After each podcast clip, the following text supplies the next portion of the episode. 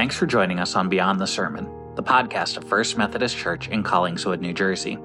Our goal is not only to share our sermons, but to go beyond the sermon in conversation about what we're learning and what God is doing in our lives and in our community. This conversation is inspired by our 2023 sermon series for Lent, Seven Deadly Sins, the Power of God to Move Us from Death to New Life. You can find more information about our church at fumccollingswood.org. Thanks for joining us for this conversation. So, Jeremy, what's going on in your world today?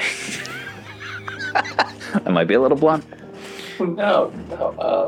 We had the opportunity on Sunday night to share with our kids. I gave a testimony with them as we've been reading through John. Went through the story of Lazarus being raised from the dead by Jesus, which is a very familiar story for many, and connected it with what Rebecca and I have been going through more recently, where maybe a month ago, roughly a month ago. Yeah, right before you went to Mexico, right? Yeah, Rebecca and I found out that we were pregnant again, and we're very excited and got to share that news with her family and a couple other people close to us, and then went to Mexico, wanted to get like a more thorough ultrasound when I returned, so I arrived late Thursday night, came back, had an appointment early Friday, and discovered during the ultrasound that the heart was no longer beating and that they believed that the baby had stopped growing around 9 weeks.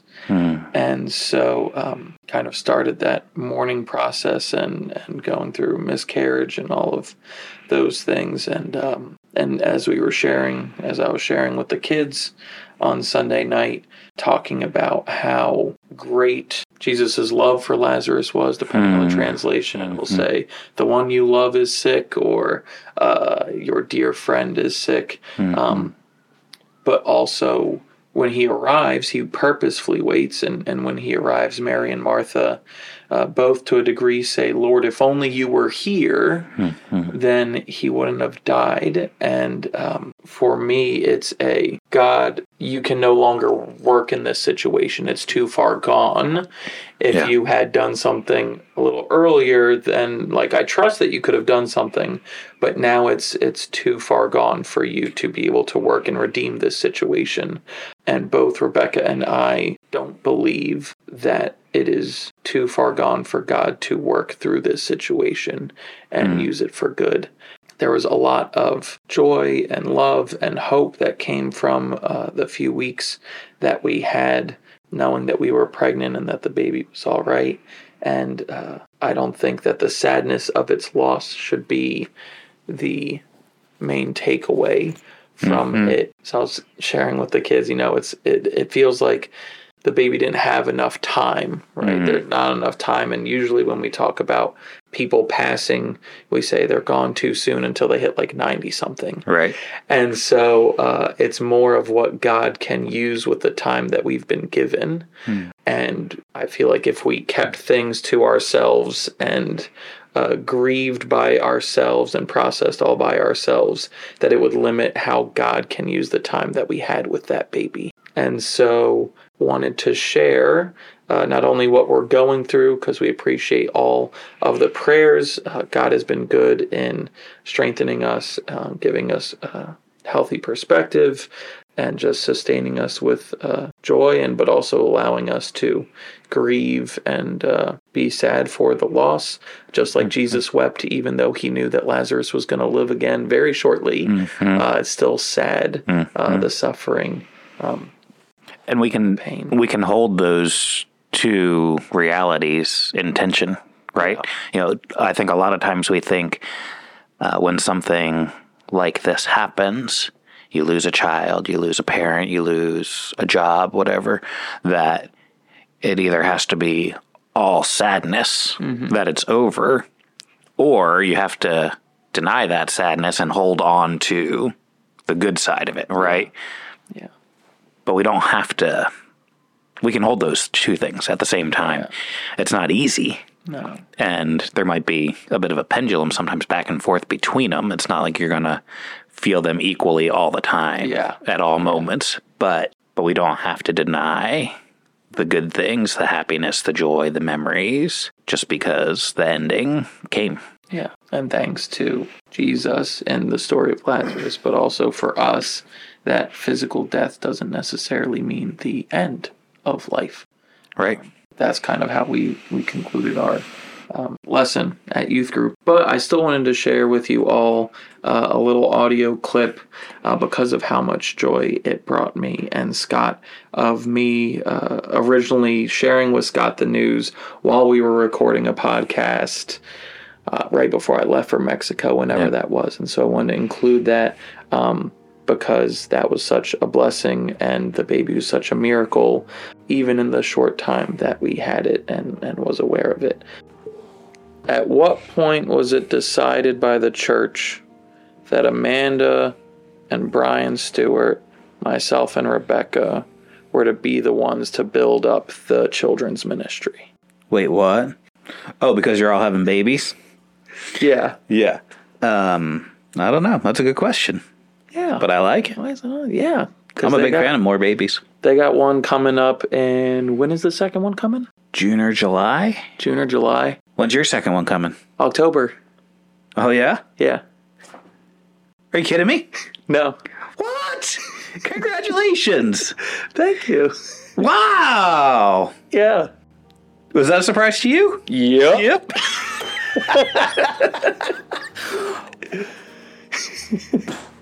Wow. Yeah.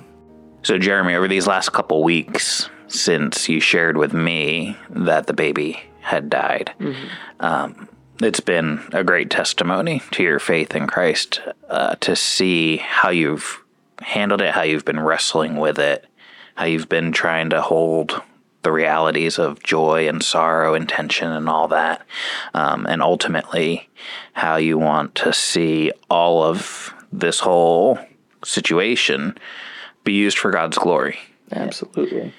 A lot of times when people go through something like this, they end up getting angry at God. What have you been able to hold on to that's kept you from kind of tilting into that anger? How real am I allowed to be? As real as you want to be. I am at a point where I find it foolish to question God. And it's through my actions, I know that I'm questioning God in many ways in my life, because I'm not living exactly how He calls me to. And so you can refer to my Ash Wednesday sermon on that tension of what we're called to do and questioning God. But in regards to like theological things as to why things happen, I know that we're in a fallen, broken world. Yeah. And I know that God can do anything within this world, but that He allows certain things to happen. And as a reminder of Romans 8:28, that God works all things for the good of those who love Him according to the purpose of His will. Though I don't see, well, actually, I have seen the joy and the love and the peace in those few weeks, and have seen it leave an impression on other people, the testimony, and help them kind of have a new perspective on something that they're struggling with and how God can work through that. But I think it's something where we can lift anything up to God, lift ourselves up, lift any situation up to God, and trust that He is working in and through it. And that doesn't mean we don't participate within it, right? We need to care primarily, because if you don't care about something, you're not really going to do much. Right. We talked about that in the sermon, right? Yeah. Like we talked about it in the anger sense, but great love is what leads to great anger. Yeah. But you can hold on to that great love. Absolutely. And so it's the caring, and then no matter what the situation or who you're struggling with or want to be saved, you can be praying about it, no matter your relationship to it or your distance from it. And then when God gives you the opportunity to respond as Christ would, that you take that opportunity. And so this has surprisingly, I was talking to Scott the other week of his sermon about gluttony, I believe, where it's like where do we go to for things? And, it can be food, it can be drink, it can be Netflix, like whatever you go to. And so after we'd received the news, every time I wanted to just binge a show or do something to distract, I always was doing a heart check, and it just led me into long prayers of gratitude. And that's where it was like, you know, I felt like everybody worldwide or the people around me wanted me to or expected me to hyper-focus in on what we no longer had versus everything that God has provided us. Yeah. And so we're so blessed that this wasn't our first pregnancy and that we have Theo. And so we have a living, tangible thing that we can hold and love and see that, you know, God has provided us a baby to full term and able to have that, have my wife, have a roof over our head, have, you know, the ability to pay for a week of basically fancy TV dinners so that like Rebecca and I don't have to really worry about cooking right now. And we also don't need to like call out to the church and announce it sooner so that we can get like a meal train or something. Right. That God has provided all of these resources and love and family and friends to support us and church family to support us. So that's where it just constantly led me into prayers of gratitude. And then also in the sermon on greed the other week, that whole time I just kept thinking of like, how much more do I need from God to be content? Do I need that second child to be satisfied with what God has provided me? And if he provides another one, you know, we will steward that child and raise them for God's will. But it's not, you know, not my will, but his will be done. And so that's kind of where I've been, and just not only his promises in Scripture, but also just in prayer and a focus and gratitude of what he's provided us. Yeah. It reminds me of when Paul writes in Philippians, which is a great, great letter that's filled with this focus on joy, right? But in chapter 4, starting in verse 11, he says, "I'm not saying this because I am in need, for I've learned to be content whatever the circumstances. I know what it is to be in need. I know what it is to have plenty. I have learned the secret of being content in every situation, whether well-fed or hungry, whether living in plenty or in want. I can do everything through him who gives me strength." And that just kind of came to my mind as you were talking there about resting in that contentment of what God has given us. A lot of scriptures coming to my mind, but like when Paul talks about nothing can separate us from the love of God, life nor death, you know, all of these things. And this is a guy that was imprisoned and beaten and all of that. And so I've personally never felt separated from the love of God at any point in this. And, you know, I've had a few people surprised at how I've handled it. And I think twofold of one, fruits of the Spirit are from the Holy Spirit, and it's holy and separated from what we can attain through the world. So I give God all the credit as to the peace that I have, because I know I can't get that anywhere else. But also I've had people make comments like, "Oh, I don't think my son could handle it the way you're handling your daughter," or this way. And everyone grieves differently. We're not all expected to grieve in the same way. But also, I am not the example. Kind of, I think it's Paul, it says, I forget which letter, where he's like, "Copy me as I copy Christ," essentially. And so it's anything that you see in this testimony or in myself that is like Christ, copy that stuff, but do not be like Jeremy. Trust me, do not be like Jeremy. But if you see Christ in me, copy those attributes, because that is the only thing worth striving for. And I think you hit on a key in there when you said that everyone grieves differently, and you're engaging in that grief. A lot of times we turn to that anger when we're not willing to deal with the grief. And so your willingness to enter into the experience of joy and sorrow and life and death and loss and all that goes along in that grief process, I think has been one of the keys. It's, you know, I kind of talked about that in the sermon on Sunday. And it's okay that you didn't bring it up and you're relating, but maybe it didn't stick out to you. That's all right.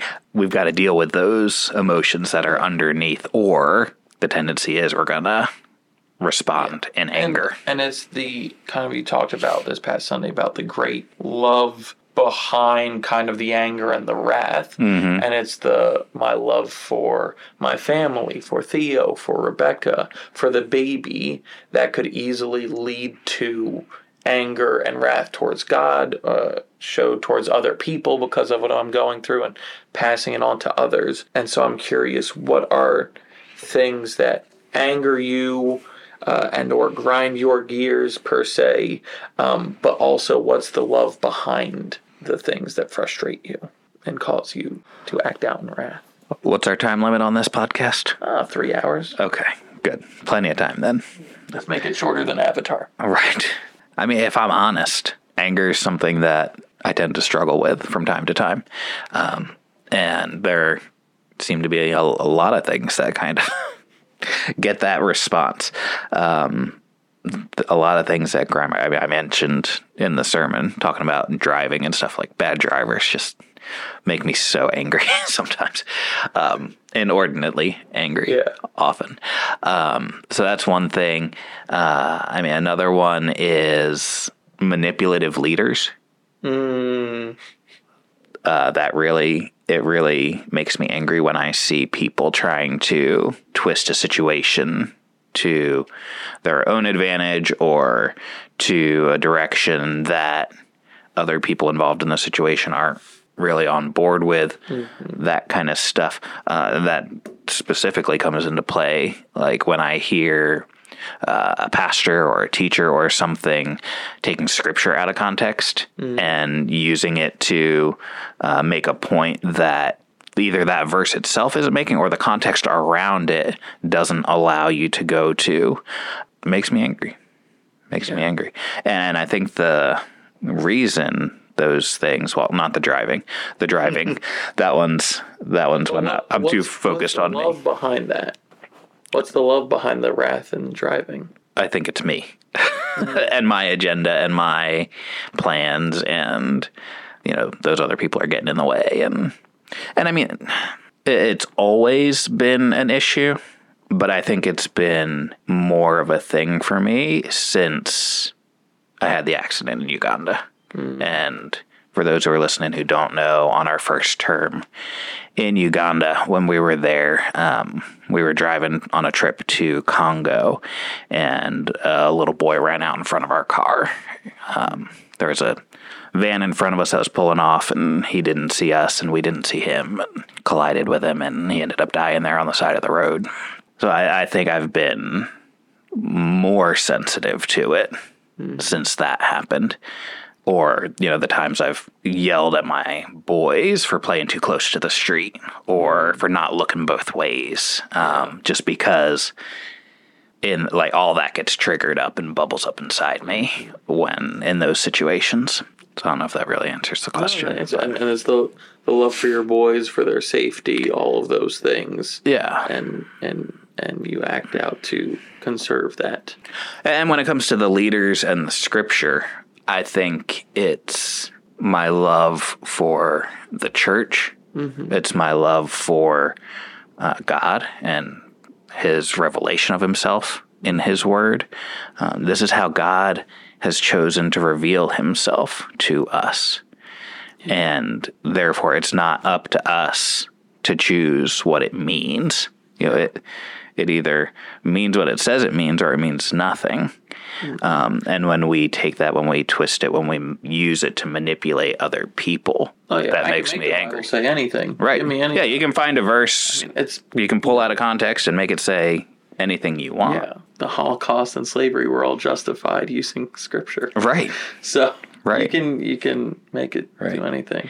And as a pastor, as a preacher, as a teacher, that is such a high bar for me. Mm-hmm. I hold myself to a high bar like that because I don't want to misrepresent God, and I don't want to claim to be speaking for God in order to push an agenda that I have.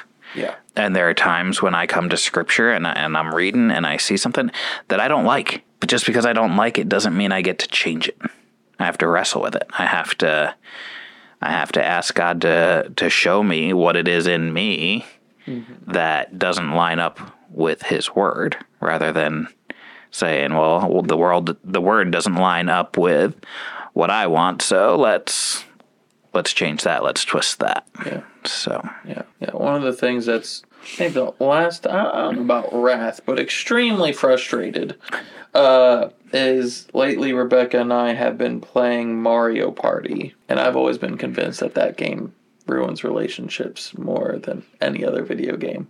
I've never played Mario Party. Well, good. And so we've been playing that more recently, and so that's actually where the frustration this past week has more come from, is play Mario Party, and the goal is to get stars, and the more stars you have, you win the game, and getting in this tension of there's certain times where you can steal someone else's star. Oh. And so if Rebecca's in first place, and I'm in second, and I'm one star apart from her, I'm going to steal her star, and then I'm in first place. Mm-hmm. So the point of the game is to win. Right.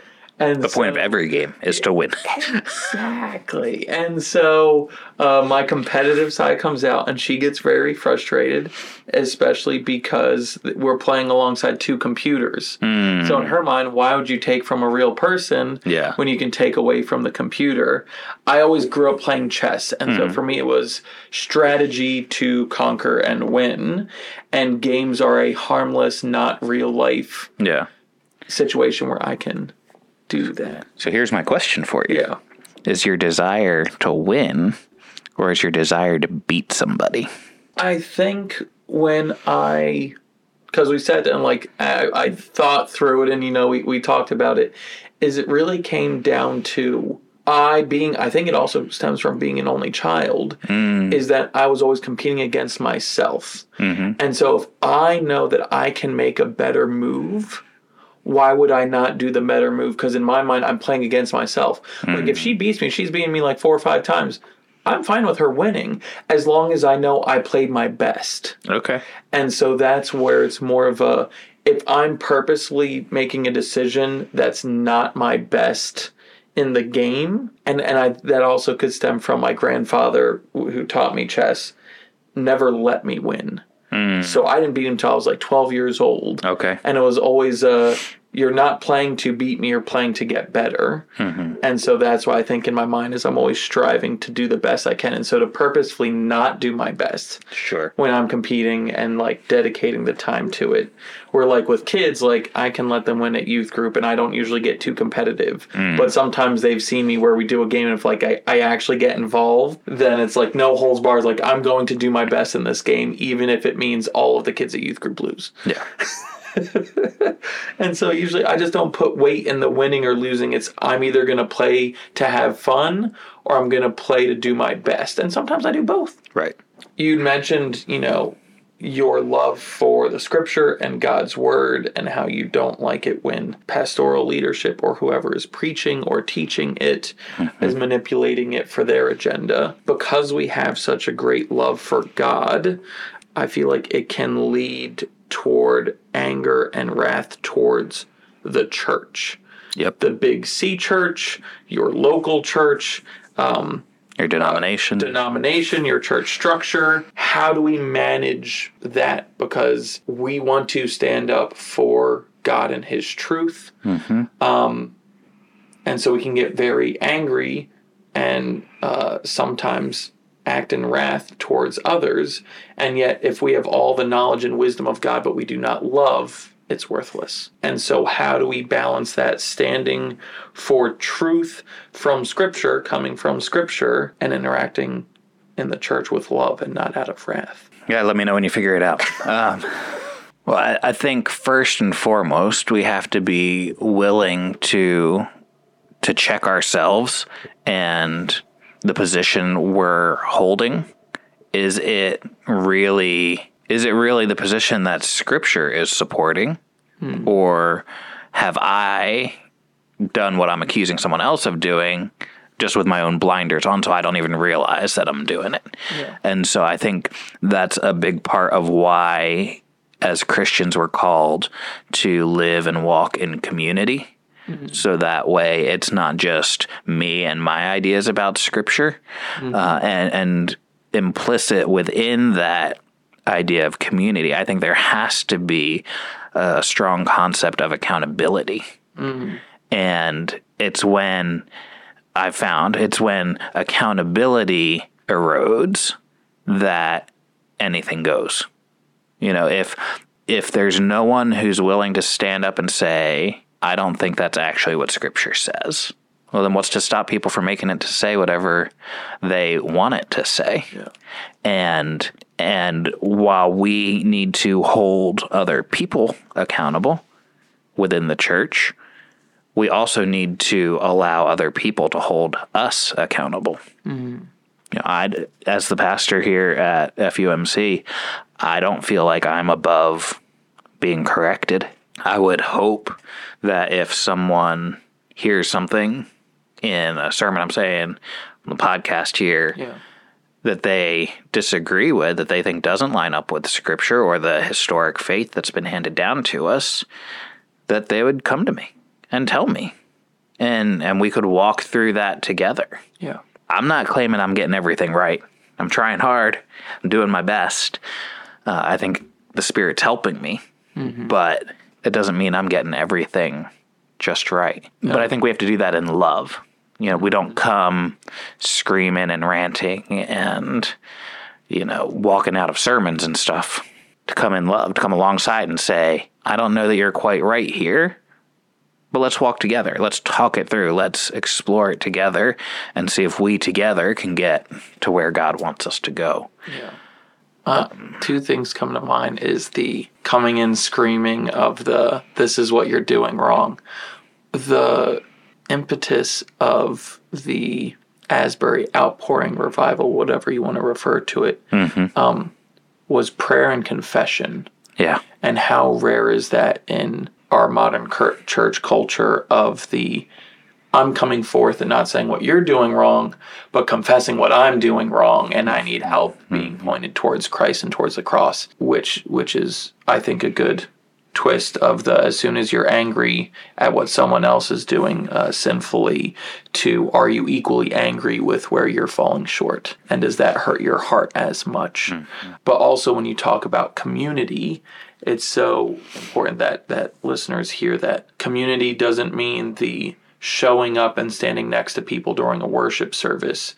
That is not the full picture of community and walking alongside each other. Right. Because if you're only receiving from Scott on Sunday mornings and not talking to anyone about it, I mean, you should be in the Scriptures on your own, because how can you compare and make sure that Scott's, you know, on point with what the Word is saying if you're not in it on your own? And so that's so important. And I also want to point out just beautifully how well God helped Aaron construct our worship, especially in the second service, because of just how much of a beautiful message. Even if you just read the titles of the songs, we started off with Come As You Are, mm-hmm. Coming of the Church As You Are. We All Have Scars. That was our special music. Yeah. No one is coming in blemish-free, but we're supposed to leave everything at the cross, which makes us stronger. Mm-hmm.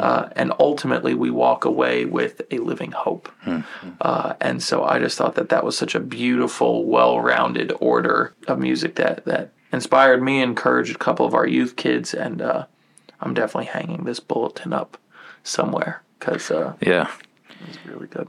And that's the gospel, right? That's the gospel in song titles.